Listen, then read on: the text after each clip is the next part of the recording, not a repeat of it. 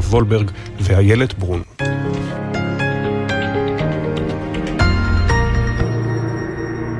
יום הזיכרון לשואה ולגבורה תשפ"ב עכשיו בגלי צה"ל, טלי ליפקין-שחק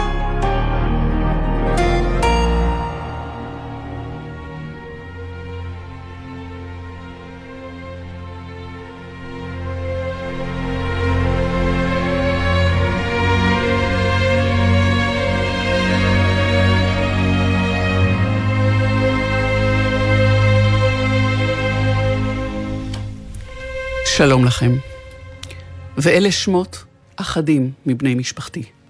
שמואל רפופורט, אח של סבא רבא אליהו, אבי עזריה, נרצח בדכאו בשנת 1942. פניה רפופורט נספתה במחנה הריכוז לנשים שטוטהוף ב-1942. בריינדל רפופורט נספתה בביאליסטוק ב-1943. זאב רפופורט נספה בביאליסטוק ב-1942. יוכבד זבלדובסקי ושלושת ילדיה, שולה, דבורה ועמוס, נספו בביאליסטוק ב-1943. רישל גורביץ' וילדיה שולמית ויעקב, שהיו קטינים, נספו בביאליסטוק ב-1943. ישראל רפופורט ואשתו לובה נספו בביאליסטוק ב-1943. פניה מידלר נספתה בביאליסטוק ב-1943. פגה קרוק ובעלה מרדכי ושני ילדיהם הקטנים צבי ויצחק נספו בביאליסטוק ב-1943. משה רפופורט נספה בביאליסטוק ב-1943. נוח צייטלין נרצח במחנה הריכוז בוכנוולד בפברואר 1945, אשתו של נוח ובנו הקטון נרצחו בריגה בסוף 1941. לזיכרון עולם, בעבור סבא וסבתא שלי, גם זקהיים גושנסקי וגם רפופורט לרינמן, שעלו ארצה בראשית המאה הקודמת, השאירו מאחוריהם משפחות גדולות, ומעולם לא דיברו ולא סיפרו, ולקחו איתם, עם מותם בשיבה טובה, את רגשי האשמה, הגעגועים, וכאבי הלב על האבדה הנוראית הזאת.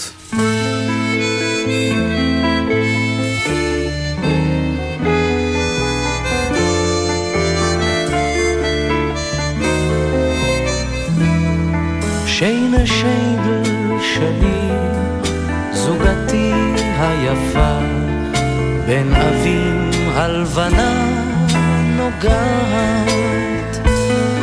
שינה שיידל שלי, דרך לב וסופה, בראשי החולם את נוגעת. בקפוטה שלי רוח ליל ממרט ושמוט כובעי עלי עורף ממצח, כך הלכתי חיים, כך שוכב אני מת, כי דמותי כך אומרים היא בת נצח. שינה שינה שלי, יורד שלג לבן, אין אדם, כולם תמו הביני.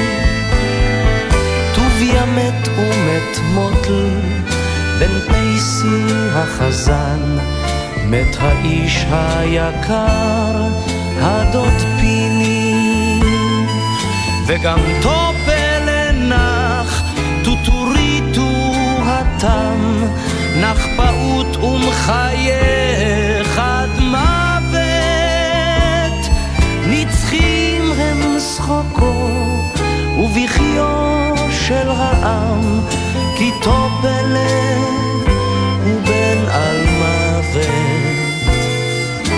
והלילה היה משרפות ככלילי, ואני צוואה לך ניסחתי על איגרת קטנה, שינה שיינדל שלי, וברור כי עיקר שכחתי.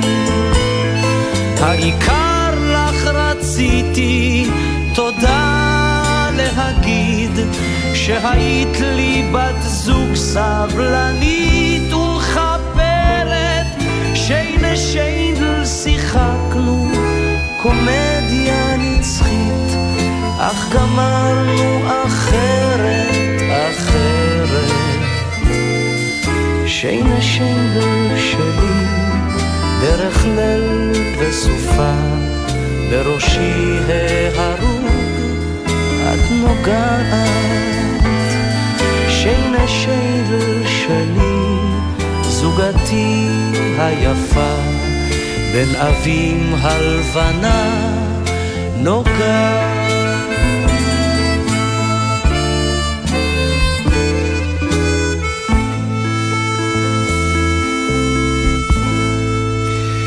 אליהו יקיר יקירביץ' היה ילד בן ארבע כשהנאצים נכנסו ללוצק, פעם פולין, לימים אוקראינה. הוא היה בן שש כשדבק באפו ריח האש המעכלת בבשר האדם. ביום בו ריכזו האוקראינים אלפי יהודים בבתי הכנסת בעיר ושרפו אותם על יושביהם. מסע ההישרדות של הילד אליהו שהופרד מהוריו, שלא חדל להתגעגע לאימו, שהועבר מיד ליד מבית ללא בית אחר, כלל את הדרך המופצצת לקייב, שייט על רפסוד המזרח על הדנפר בהפשרת השלגים, בית חולים, בית יתומים אחד באוזבקיסטן, דירה בקייב, בית יתומים שני בלודג' בחסות הפרטיזנית המופלאה, חסיה ביאליצקה, מחנה עקורים בגרמניה, מסע העפלה בתיאודור הרצל, מחנה מעצר בקפריסין, עד הגיעו אל חוף חיפה. מקום בטוח, קרקע יציבה, חוסה תחת כנפי דודו, הקיבוצניק, שמעולם לא הכיר, בקיבוץ עין השופט שהיה לו לבית. אמש הדליק אליהו יקיר משואה בעצרת הזיכרון לשואה ולגבורה של מכון משואה בקיבוץ תל יצחק, אחד משישה ילדים שאיבדו את ילדותם בשואה. שלום לך אליהו. שלום וברכה. שלום שלום לך. שלומך הבוקר אחרי הערב המרגש? זה יום השואה זה מאוד מרגש, בייחוד שהבוקר קיבלתי טלפון מהבת הצעירה של חסיה, הבת האורגינלית שלה, לא כמוני, ואני מאוד התרגשתי לדבר עם דורית ישראל, שהיא הבת של חסיה בהייני, ואני בסדר. אמנם אמנם אני קצת הייתי חולה בקורונה באמצע, אבל עכשיו אני בסדר. מה לך קורונה אחרי כל מה שאתה עברת ושרדת? בגיל 86 פלוס, מה נשאר אליהו מהילד שנאלץ לגנוב כדי לשרוד, שהועבר כחפץ מיד ליד, בלי משפחה, שהתגעגע כל החיים שלו לאימא שהופרד ממנה ולאבא מתנכר? מה נשאר? תראי, נשאר הילד. עכשיו, כשישנה המלחמה ב... בין אוקראינה לרוסיה, לא שאני נעשיתי חובב אוקראינים. אוקראינים רצחו יהודים עוד לפני שהגרמנים נכנסו. הם רצחו, הם שרפו בית כנסת על יד הבית של סבא שלי, שהיה מלא יהודים ב-22 ב... או, ביוני 1941. הגרמנים הגיעו הרבה יותר מאוחר, והריח והזיכרונות קיימים. עכשיו, כשאנחנו נמצאים במראות מאוקראינה שהולכים ממזרח למערב, אני חי מחדש את הזוועה של ילד לבד, בן חמש, שעושה את דרכו ממערב מזרחה, להינצל מה...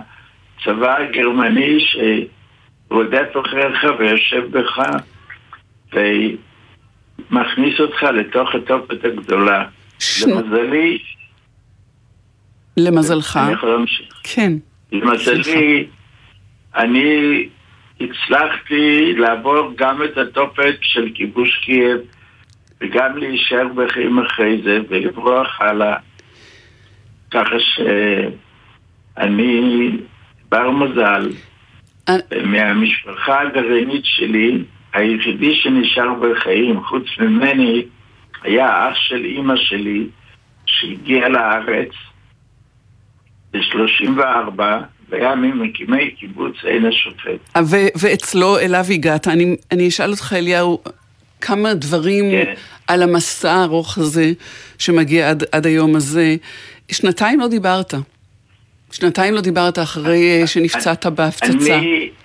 שנתיים לא דיברת, מה, מה, מה, מה החזיר לך את הדיבור? מה לקח ממך או מה החזיר לך? אני נפצעתי ב-22 ביוני 1941, ואיבדתי את כושר הדיבור. הייתי ילד בלונדיני, שיער פשטן, מראה של גוי קטן, עם יד חבושה. אני לא יודע איך, אבל הגעתי לקייב, ששם הייתה משפחה של מצד אבא שלי, והוציאו לי את הרסיס, ואחרי זה נשארתי לבד. כשרצחו את היהודים בקייב, אני לא יודע מה הביא אותי, הייתי קטן מדי אולי בשביל להבין את כל מה שיש, אבל לדבר לא דיברתי, והייתי לבד, בלי אף אחד, והצלחתי לשרוד את, ה... את החורף של 1941-42. זאת אומרת שאיכשהו זה אבל ידעתי שאסור לי לגלות שאני יהודי, אסור לי ל... ל... להראות שאני יהודי. למזלי שלא דיברתי, גם אף אחד לא יכול היה לנסות לדבר ולבדוק אם אני מדבר בדיאלקט הנכון של קייב או לא בדיאלקט הנכון של קייב. וככה ברחתי עד שבקיץ, אביב קיץ 42, עליתי על, על רפסודה שעוד רבים רבים עלו עליה ונסענו על הדנייפר, הגענו לאיזה עיר גדולה, אני לא יודע מה שם, ושם המשכתי יחד עם זרם הפליטים ממקום למקום, לבד, מתחבא, אוכל מה שאני גונב, לובש מה שאני גונב, לא התקרבתי לאנשים כי ידעתי שאסור לגלות את זה שאני יהודי. ומתי חזר אליך כושר הדיבור ומתי? ב-43 מצאתי את עצמי בבית חולים, אני לא יודע איך הגעתי לשם, אני לא זוכר, כנראה שהייתי חולה מאוד. ורופא יהודי פנה אליי ביידיש, אני הבנתי יידיש, לא דיברתי יידיש, אנחנו בית שהיא משפחה של דוברי רוסית, משפחה ביסודה, באה מבלרוסיה,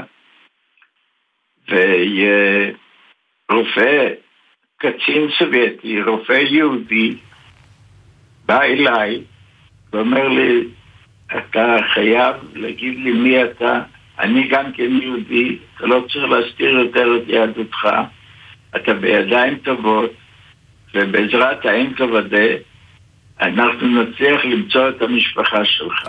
והוא לימד אותי לדבר.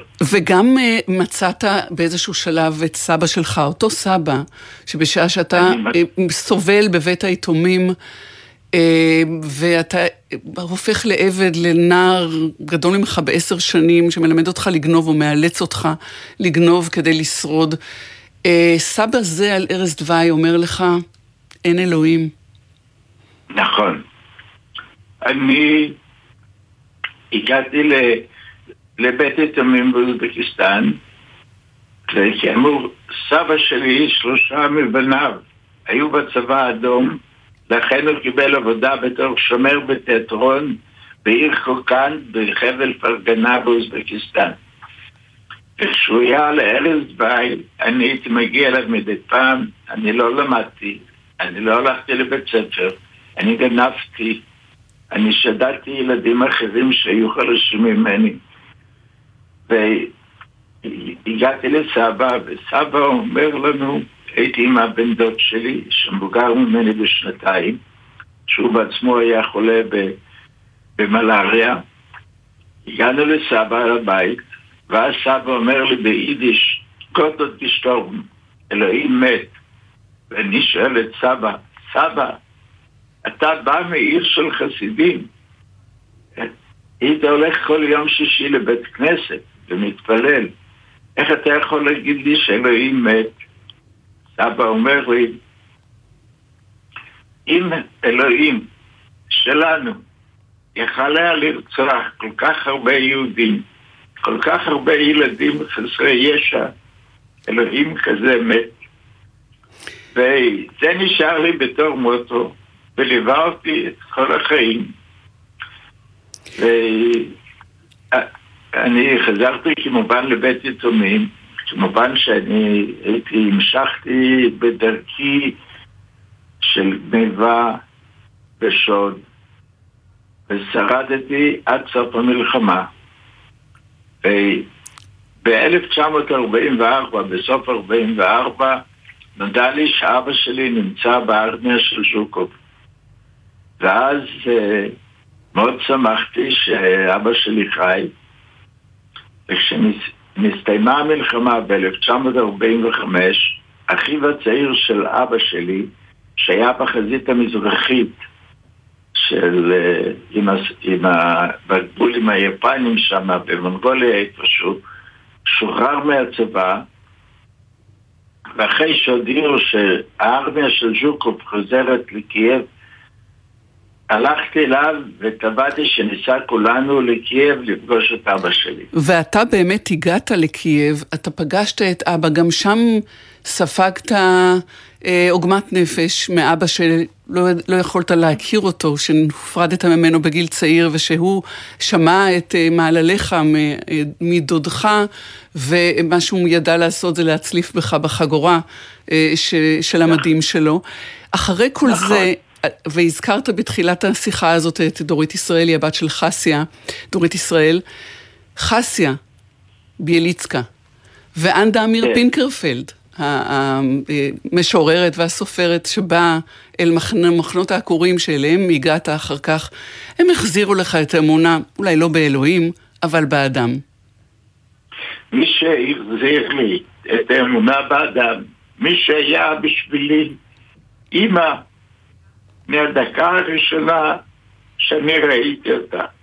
חסי אמרה לי, כאן זה בית ילדים, זה לא בית יתומים, אנחנו משפחה, אנחנו הגדולים מטפלים בקטנים ועוזרים אחד לשני, ומאחוריה עמד סל גדול עם לחם, חופשי לכולם, בית נקי, מזרונים מונחים בערימה, דירה קטנה, היינו אז בערך 30-33 ילדים, שבסופו של דבר ב...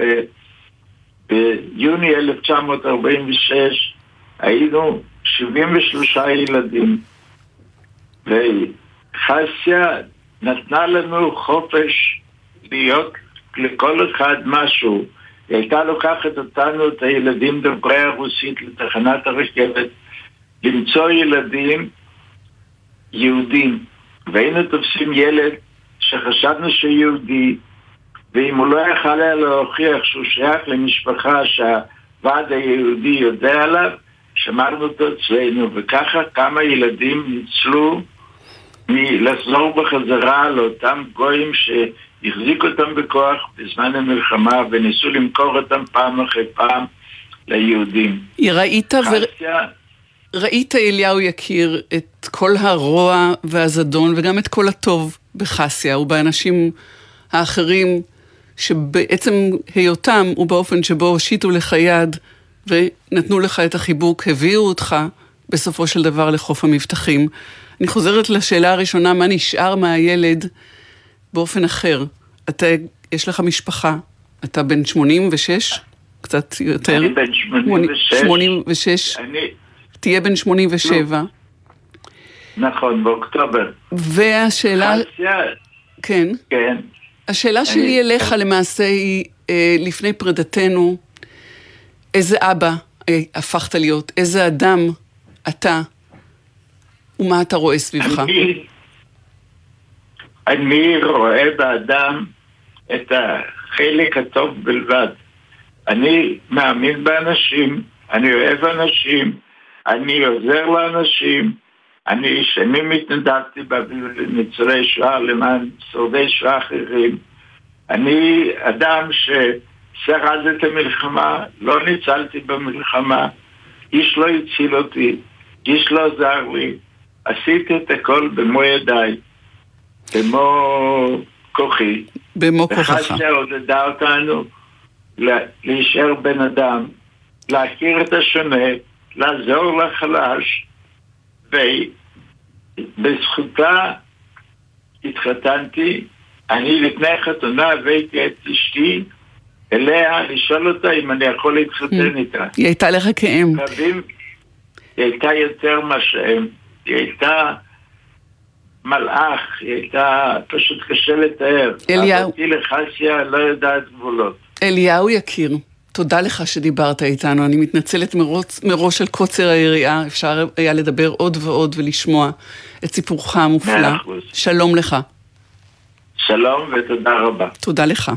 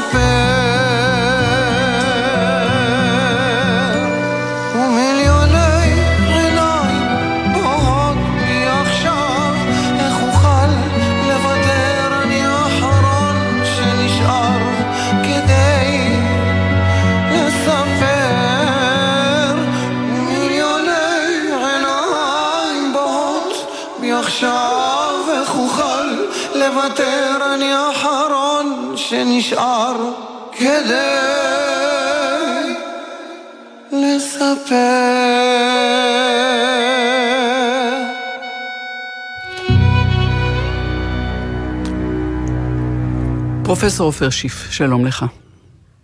שלום וברכה, בוקר טוב. חבר, בוקר טוב, אתה חבר סגל במכון בן גוריון לחקר ישראל, והשיר "אני האחרון שנשאר" מוביל אותנו לדבר איתך על האופן שבו השואה מיוצגת בתיאטרון.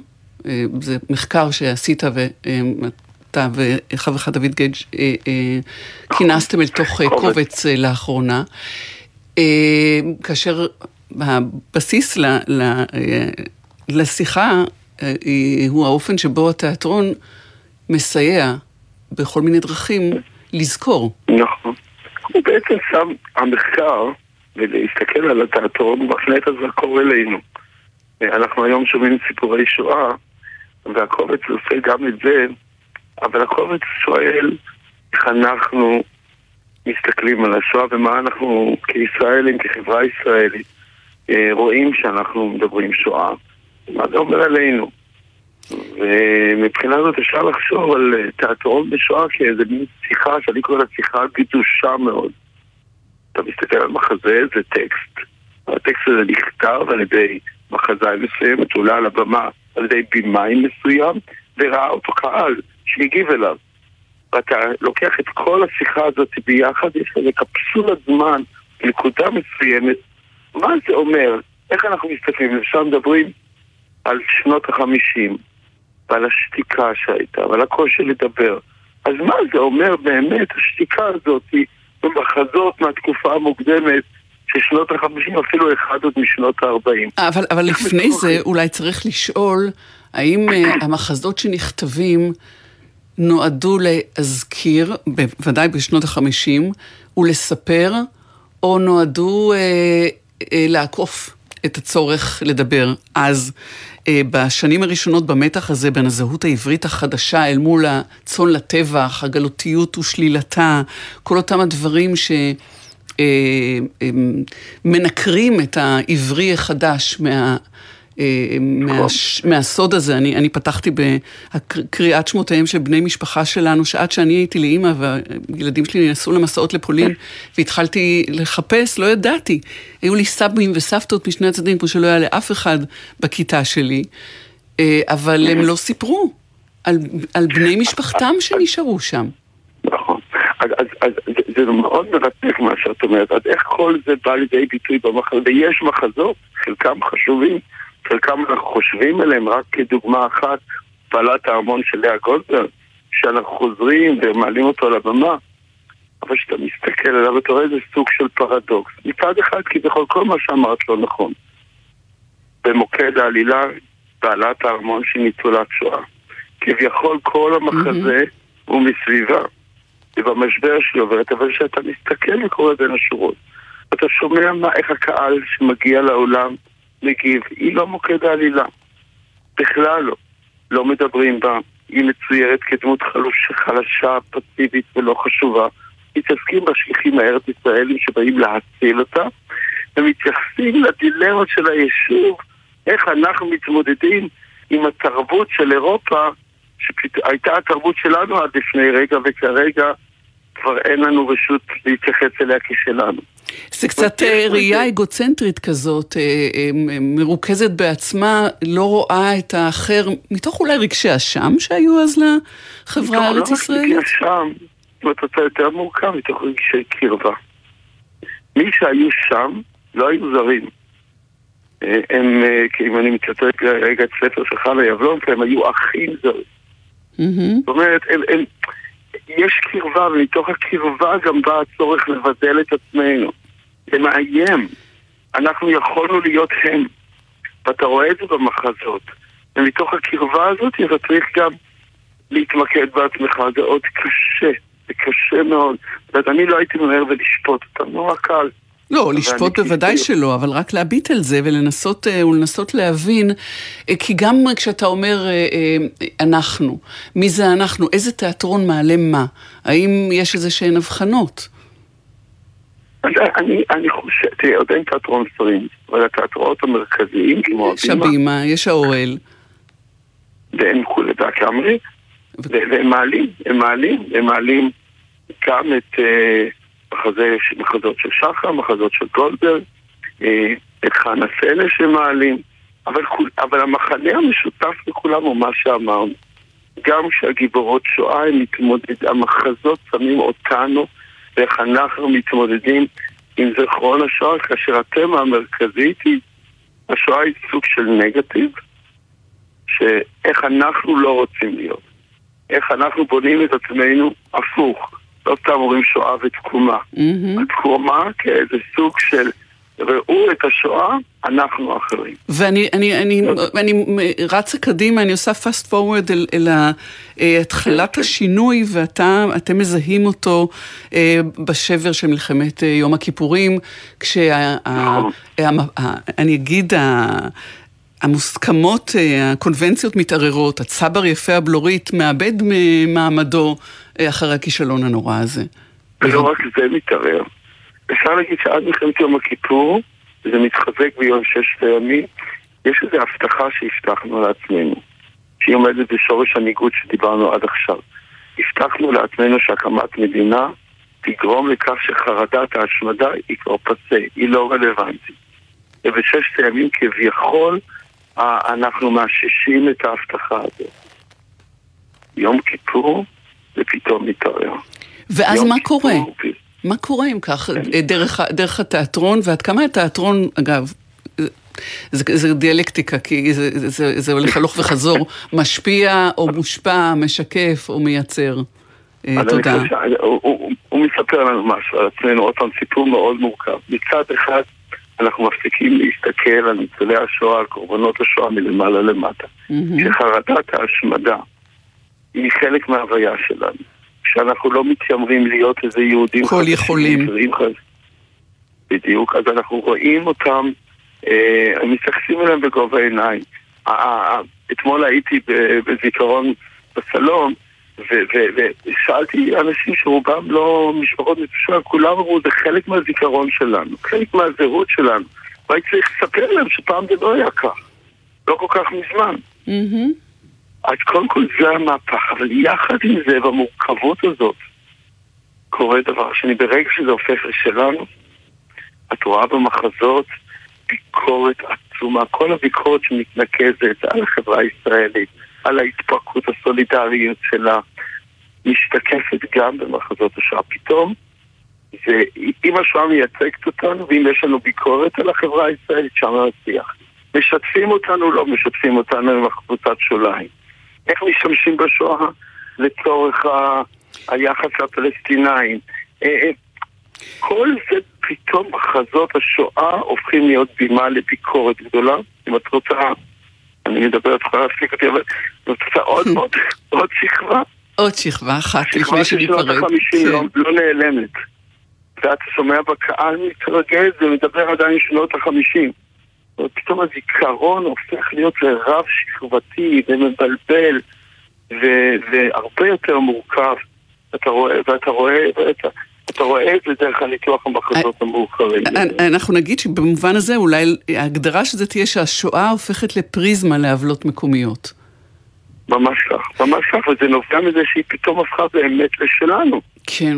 לשלנו זה של, של כולנו, והדבר הבא שאיתו ניפרד רק בשל קוצר הזמן, הוא המעבר מה... וזה מעבר שהחברה הישראלית כולה עוברת מהקולקטיב אל, ה, אל האינדיבידואל, אה, אל האני, ושם זה גם כבר השלב שבו הדור השני והשלישי מדבר. כמה פורחת המחזאות הזאת ומשגשגת היום? היא מאוד פורחת, היא מאוד שונה, אם אתה משווה אותה לשנות החמישים, זה פשוט, זה, זה תיאטרון אחר, זה עלילה אחרת. אפשר להגיד עוד פעם בהיפוך שלא ניצולי השואה עוד פעם במוקד, כמו שאמרנו על שנות החמישים, אבל בדרך אחרת. כרגע אנחנו והצורך שלנו לזכור, הקושי הבלתי אפשרי לזכור, ההשתתפות שלנו להשתתף בזיכרון, מה שאני ראיתי אתמול בשואה בסלון, אתה רואה את זה במחזות. איך אני משתתף לתוך הזיכרון. זה הופך לעיקר, בעיקר בעידן שעוד רגע אין עדים, ואני הזוכר, המנסה לזכור, המתלבט עם הזיכרון, אני שם במוקד. אנחנו, אנחנו מדברים, עד שאת מדברת בפרט, אומרים לכל איש יש את שם, ואנחנו, כן. וזה, וזה נכון, אבל תסתכלי על המחזות ותראי שהמוקד חוזר אלינו.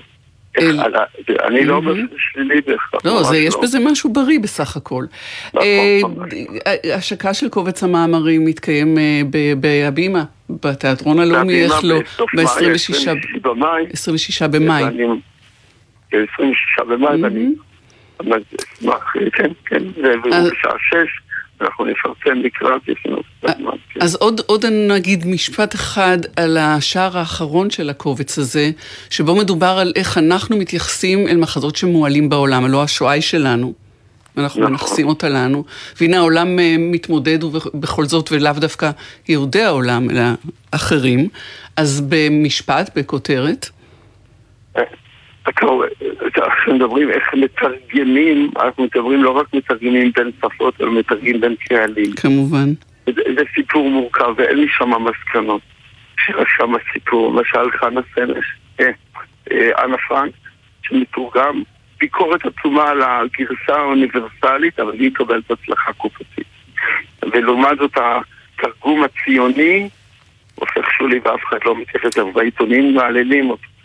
הרעיון הוא בתרגום, אנחנו לומדים אה, שמחזות שבהתחלה אנחנו מקבלים אותם מצרפת עם ביקורת קשה על הציונות, אנחנו הם כישלון קופתי, אותם מחזות אחרי כמה שנים אנחנו קוראים אותם אחרת ופתאום אנחנו מתכנסים סביבם ומעלמים אותם. אה, אנחנו נצטרך להסתפק בזה, פרופסור עופר שיף, אני אגיד, אה, אנחנו נשמע, אה, ובחרנו בהקשר הזה בדיוק, להשמיע את החיים יפים של אחינועם שער, אחינועם ניני, מתוך הסרטו של בניני, שהוא אומנם לא מחזה, אבל הוא, הוא התייחסות של העולם אל השואה של, שלנו. הוא מכניס אותנו, כן. הוא, זה מה שעושה יעקב וזה מה שעושה הסרט, הוא מכניס אותנו בתוך העלילה ומכל המורכבות שזה כן. אומר. תודה רבה לך על השיחה הזאת, שלום. אני מודה גם לך. שלום. שלום.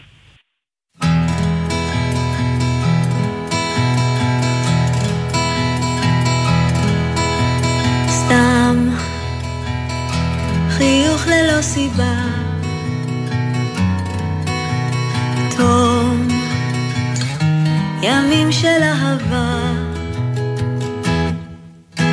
שיר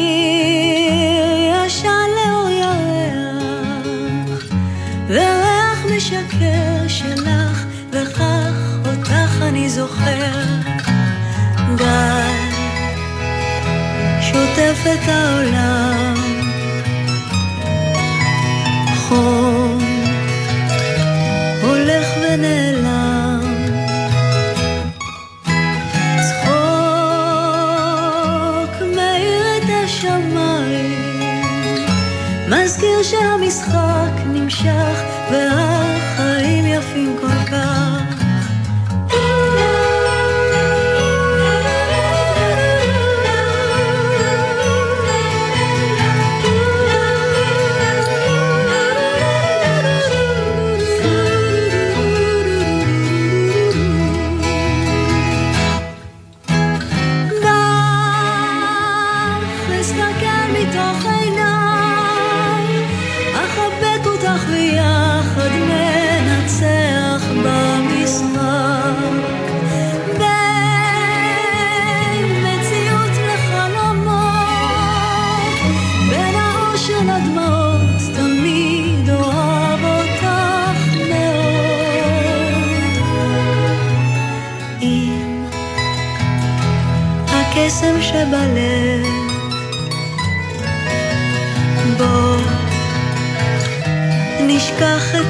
את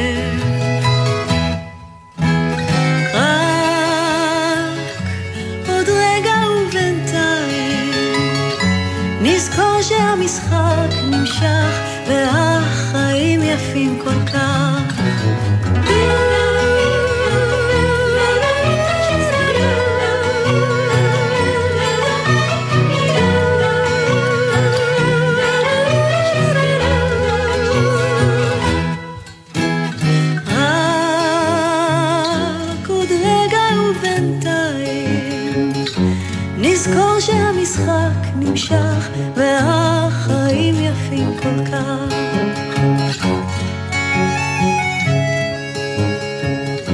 נזכור שהמשחק נמשך והחיים יפים כל כך.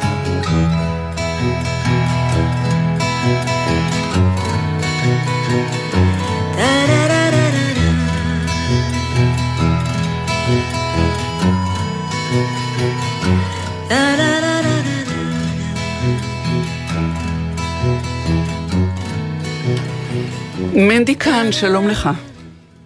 שלום לך, טלי. שלום וברכה. אתה מייסד עמותת יונג יידיש, אתה שחקן ומרצה, ובעצם על אה, זרועותיך אתה מחזיק את אה, תרבות היידיש, כפי שהיא מתחילה לשגשג אי שם בלב התחנה המרכזית החדשה. אכן, כן, אני מחזיק את היידיש, היידיש מחזיקה אותי, אנחנו, כן, קשרים טובים.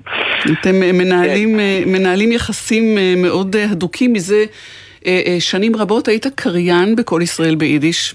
מי ידע שיש נכון. כל ישראל ביידיש? כן, פעם היה, היום פחות. כן, היה את כל ישראל והיא הייתה, זה היה חשוב הכל ישראל, גם אה, לא רק בארץ, אבל גם לחוץ לארץ, זה הגיע מאחורי המסך הברזל ועוד 20-30 שנה אחרי שעבדתי בכל ישראל, עוד אה, יש לי עולים מרוסיה שמזהים את הכל, אומרים, אני שמעתי אותך, אז זה מעניין, hmm. כן. כי, כי פעם, היידיש עברה טלטלות. אה, מאז שהייתה שפת הדיבור אה, שהושפעה מהגרמנית אה, בארצות שבהן היא דיברו בה, דרך השואה שבה היה צריך במידה רבה להמציא אותה מחדש, או, או היא הפכה לשפת סתרים שכזאת, אפשר לומר? שפת סתרים שבטית כזאת? כן, היא, היא תמיד הייתה שבטית, קהילתית ורשת, היא, זאת אומרת, היא חיברה בין כל קהילות ישראל באירופה, אמ, אבל בשואה, עם המציאות כזאת קטסטרופלית וחדשה, שאין הרי מילים להסביר את זה, אז השפה צריך... אה, הוא, הוא גם צריך uh, פתאום להמציא מילים חדשות למציאות הזאת, איך, איך קוראים לחורים ולמלינות, ואיך קוראים למרק שעושים מעצמות של סוס, איך קוראים לעוגיות שעושים אותם עם, עם קמח ועצים ונסורת, כל מיני כאלה, וגם הקודים בין, בינינו, כי גם האס-אס מבין את הגרמנית והיידיש הוא גם קולט. אז... אז צריך עוד להתחכם אה, כדי אה, לעשות מה... כזה שהוא לא יבין, והצלחנו גם, יש ספרים שלמים ומחקרים על, על זה. כי, כי, כי גם כמה החוקרים שחקרו את היידיש המשיכו לחקור אותו עד לרגע האחרון, זה די מדהים. ואחר כך, אה, בגלל אה, המעמד, אה, נאמר, הרגשות המעורבים כלפי השואה, של, בעיקר של הקהילה הישראלית, העברית בארץ ישראל, אה, הפער הזה בין השורדים, הבאים, הפליטים, שארית הפליטה, צאן לטבח, גם בעולם היידיש יורדת מגדולתה, מנסים אה, גם אותה להכניס לתוך קופסת שכחה מסוימת כדי להתגבר, ומשם אחר כך בכל זאת פורצת ופורחת. אתה מפריח אותה כאן, כבר אמרנו, מה אתה עושה?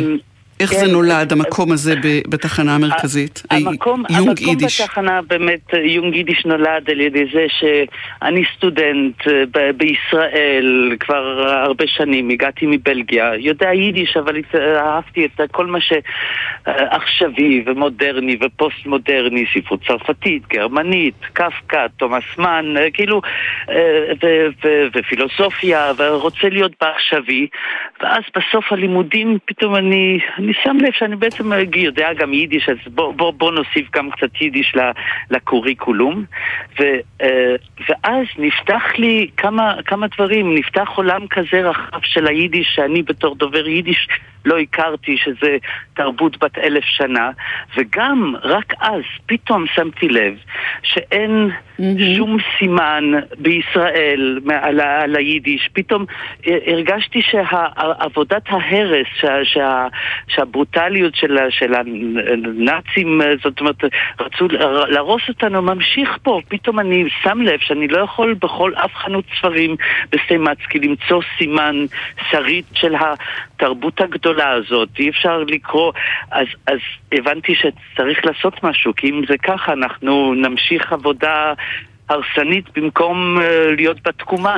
וכך אז, בעצם uh, אתה, אתה מוציא כן. מן המחתרת את כל מה שמתחבא שם בפנייה שלך. Uh, למצוא בעיקר ספרות שמתחילה כן. את, ה, את מרכז התרבות הזה שלך בתחנה המרכזית, במיקום המעניין כשלעצמו הזה, והם מגיעים בהמוניהם, זאת אומרת עולים מן המחתרת, פותחים את הארגזים כן. וארגזי הלב ומוציאים דברים. לגמרי, לגמרי, זה כמו מסע לשכחה, ופתאום השכחה מתחילה לדבר, אתה הולך לנשים כדי לקחת את הספרים, אתה מקבל גם את הסיפורים וגם את כל הקולות שהם לא מצאו למי להגיד ועם מי לדבר, ו, ופתאום לכל השקט הזה מקבל קול, וכשהשקט מקבל קול, העיניים מתחילות, אה, תראי, ספרים זה גם משהו מדהים, זה, זה, זה, זה הדבר היחיד שאפשר לעבור תחיית המתים, כשאתה קורא ספר, אתה פותח אותו, הוא חי, והעולם שהוא מתאר פתאום מתחיל לנשום, וזה איזה מין צורה גם שמשני הצדדים זה עבד. זה גם גשר של הדור שרצה להוריש לנו כל מיני דברים, ואנחנו לא היינו שם mm-hmm, כדי לקבל mm-hmm. אותם בזמן, וגם מצד שני, פתאום עכשיו, עכשיו יש לנו כל מיני ואקומים ודברים שאנחנו לא מבינים ורוצים לגלות, אז, אז, אז זה אפשרי. זה, אז, ה, זה היום גידיש. ומה יש, מה יש שם? חוץ מזה, אז, אז זה בכלל לא, הספרים התחילו לדבר, התחילו להיות מגנטים ל, לכל מיני עשייה תרבותית מאוד מגוונת. אז תאר לנו גם, מה יש שם.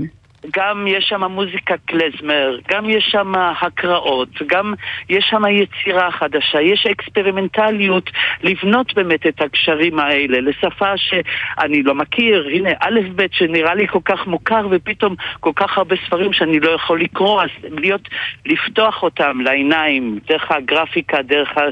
אה, ולעשות הצגות, אה, שירים, אז זה ממש הפך למקום ש... אה, נותן בית ליידיש, נותן בית ליידיש בבית שלנו, כאילו זה, זה, זה די פלא לחשוב שתרבות שסחבה את התרבות היהודית והתרבות העברית והשפה העברית במשך אלף שנה גלות וכשהנה יש לנו מדינה, יש לנו קצת נחלה, לא נותנים לדוד האהוב להיכנס, mm. זה קצת מוזר. כן. וזה למקום, איך מתכתב יונג יידיש עם הסביבה של התחנה המרכזית החדשה, עם המגוון האנושי, התרבותי, אה, שמקיף אותה? דווקא טוב מאוד. אני חושב שזה מעשיר את כולנו, כי גם היידיש מאוד רגיש לכל מה שזז, שהוא נע ונד ומחפש תחושה של בית בהרבה מצבים שאין לו. הוא רגיש לאונדרדוג, רגיש לכל אלה שלא mm-hmm. נותנים להם קול, ו- ולכן אנחנו גם בית לעובדים הזרים, גם, וגם הרב, זה גם עיר נמל לתחנה mm-hmm. המרכזית, אז זה גם מתאים ליידיש, ו- וגם ש... תשמעי, גם בסך הכל תחנה מרכזית זה במרכז ישראל, אז זה גם מתאים לנו. כן, אה, בלב. אה, כן, כן. נכון. ואתם אה, עושים עוד דבר שלמעשה אני צריכה לשאול אם תתחילו בזה את הבוקר. הם מביאים סיפורים של שורדים בלשון השורדים, ביידיש, ביום השואה. כן. אז זה יהיה הבוקר? זה יהיה, הבוקר עכשיו אני פה, ב, עכשיו באתי לשדרות לעשות את זה לפני סטודנטים, לעשות טקס, אבל עוד באחרי הצהריים בשעה חמש ניפג, ניפגש ביונגידיש תל אביב בתחנה. ו... אה, וזהו, וכן, נקרא, נזכר, נשמע אחד את השני ביידיש, בקול שסבל וקול שכדאי לשמוע אותו, כי הוא עוד גם נוגע, הוא עוד חי למיליון, מיליונים היום. מיליון וחצי אנשים עוד מדברים אותו. והסיפור אה, בשפת אה, היידיש הוא סיפור אחר? הוא אותנטי יותר? תשמעי, קודם כל, כששומעים ניצול, הזיכרונות עובדות אחרת, הם יותר, הם לא עוברים בתרגום, וגם הקריאה של הטקסטים, הרי זה כל כך קרוב, אז, אז למי שיכול להבין, להרגיש, יש כל כך הרבה שירים, ש... וגם יש הרבה חומרים שלא תורגמו, אז פשוט צריך לגעת אליהם ככה. זה ה... היידיש זה נוגע בהרבה מקומות שהעברית עוד לא מגיעה. ועוד יש די אנשים שרוצים לספר ביידיש, הם, הם מתמעטים, אבל הם עוד שם. הם עוד כאן. כן, הם עד כאן, ו- ותשמעי, גם לדור שני וגם לדור שלישי, היידיש והגעגוע ליידיש, הרגישות ליידיש, היא עוברת בצורה מאוד מוזרה. Uh, פתאום בני, בני 60 שסלדו uh, מהיידיש כל החיים, uh, פתאום זה מתעורר בהם. כן. יש עוד הפתעות, וגם, תשמעי, אנחנו עוד לא מבינים את הטראומה של ההרס של השואה עלינו. לא, אני לא חושבת שבאמת אפשר. אנחנו צריכים להיפרד, אז רק נגיד שאתם עושים מאמץ גדול כדי לשמר את המקום הזה, לתחזק אותו ולתקצב אותו, ויש לכם ציפייה שיסייעו לכם בכך, מנדי קאן. שהמדינה תיקח את הירושה כן, הזאת ברצינות, כן. כן. מנדי קאן, מייסד עמותת יונג יידיש, שחקן, מרצה, תודה רבה לך, תודה רבה לכם. תודה, תודה. שלום. תודה להתראות.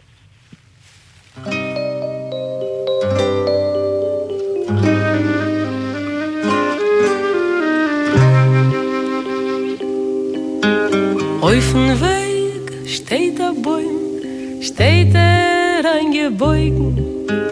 Alle Vögel von dem Bäum sehnen sich zu fliegen. Drei kein Misrach, drei kein Meirev und der Rest kein Dorn. Und dem Bäum gelost allein, Hefker von Sturm. Sag ich zu der Mame her, sollst mir nur nicht sterben, weil ich Mame eins und zwei, bald auf Vögel werden. Ich will sitzen auf dem Bäum und will ihm verwiegen, über den Winter mit der Trist, mit der Schöne מנהיגן, ידי ידי... שעה ראשונה של משדר מגיעה אל סיומה. תכף שעה שנייה, את המשדר עורך אביתר נכון, מפיקות אביב פוגל ואביטל סלמון, על הביצוע הטכני אוהד מנדלאווי, עורך הדיגיטל, עורכת הדיגיטל דניאל הראל, בפיקוח אסף סיטון, אני טלי ליפקין שחק. תכף נשוב עם שעה שנייה של המשדר, יום השואה תשפ"ב, יום הזיכרון לשואה ולגבורה. מיד נחזור אחרי החדשות. Es ist ein Schott, deine schöne Augen. Und neider was, und neider wenn, bin ich mir auf Eugen. Weid die Mame, itze kräun, nehm um Gottes Willen, nehm Gott mit a Schalikel, sollst dich nicht verkillen. Die Kaloschen nehm dir mit, es geht a scharfer Winter, und die Kutschme tut dir ron, mir und wind mir.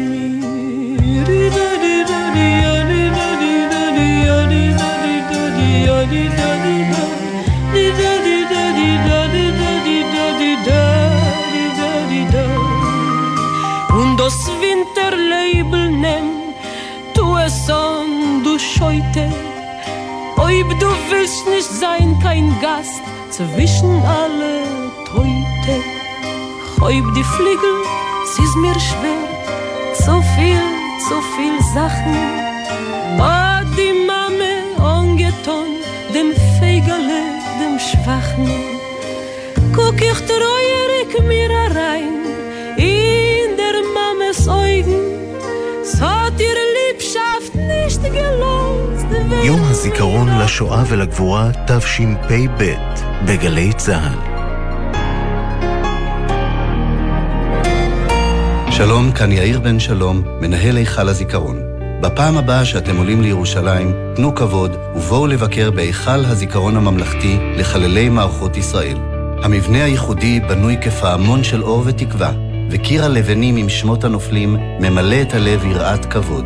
היכל הזיכרון הוא אחד מסמלי הזהות הישראלית שלנו, והוא שייך לכולנו. אז בפעם הבאה שאתם עולים לירושלים, תנו כבוד וחפשו ברשת היכל הזיכרון הממלכתי. הכניסה חופשית. מוגש מטעם אגף משפחות הנצחה ומורשת במשרד הביטחון. יום הזיכרון לשואה ולגבורה תשפ"ב. הבוקר ב-10, ליעד מודריק, אם פעם היו כאן חיים, סיפורן של קהילות יהודיות. ב-12 בצהריים, בקולם, חיילי גלי צה"ל עם עדויות שורדי השואה. ובשתיים, בגיא ההריגה, 80 שנה לטבח בבאבי יאר. באבי יאר זה היה כמעט מילה סודית. בזמן שגדלתי, היו מספרים על זוועות שקרו, אי אפשר לדבר על זה. יום זיכרון לשואה ולגבורה, תשפ"ב, בגלי צה"ל. יום הזיכרון לשואה ולגבורה, תשפ"ב, בגלי צה"ל. מיד אחרי החדשות, טלי ליפקין-שחק.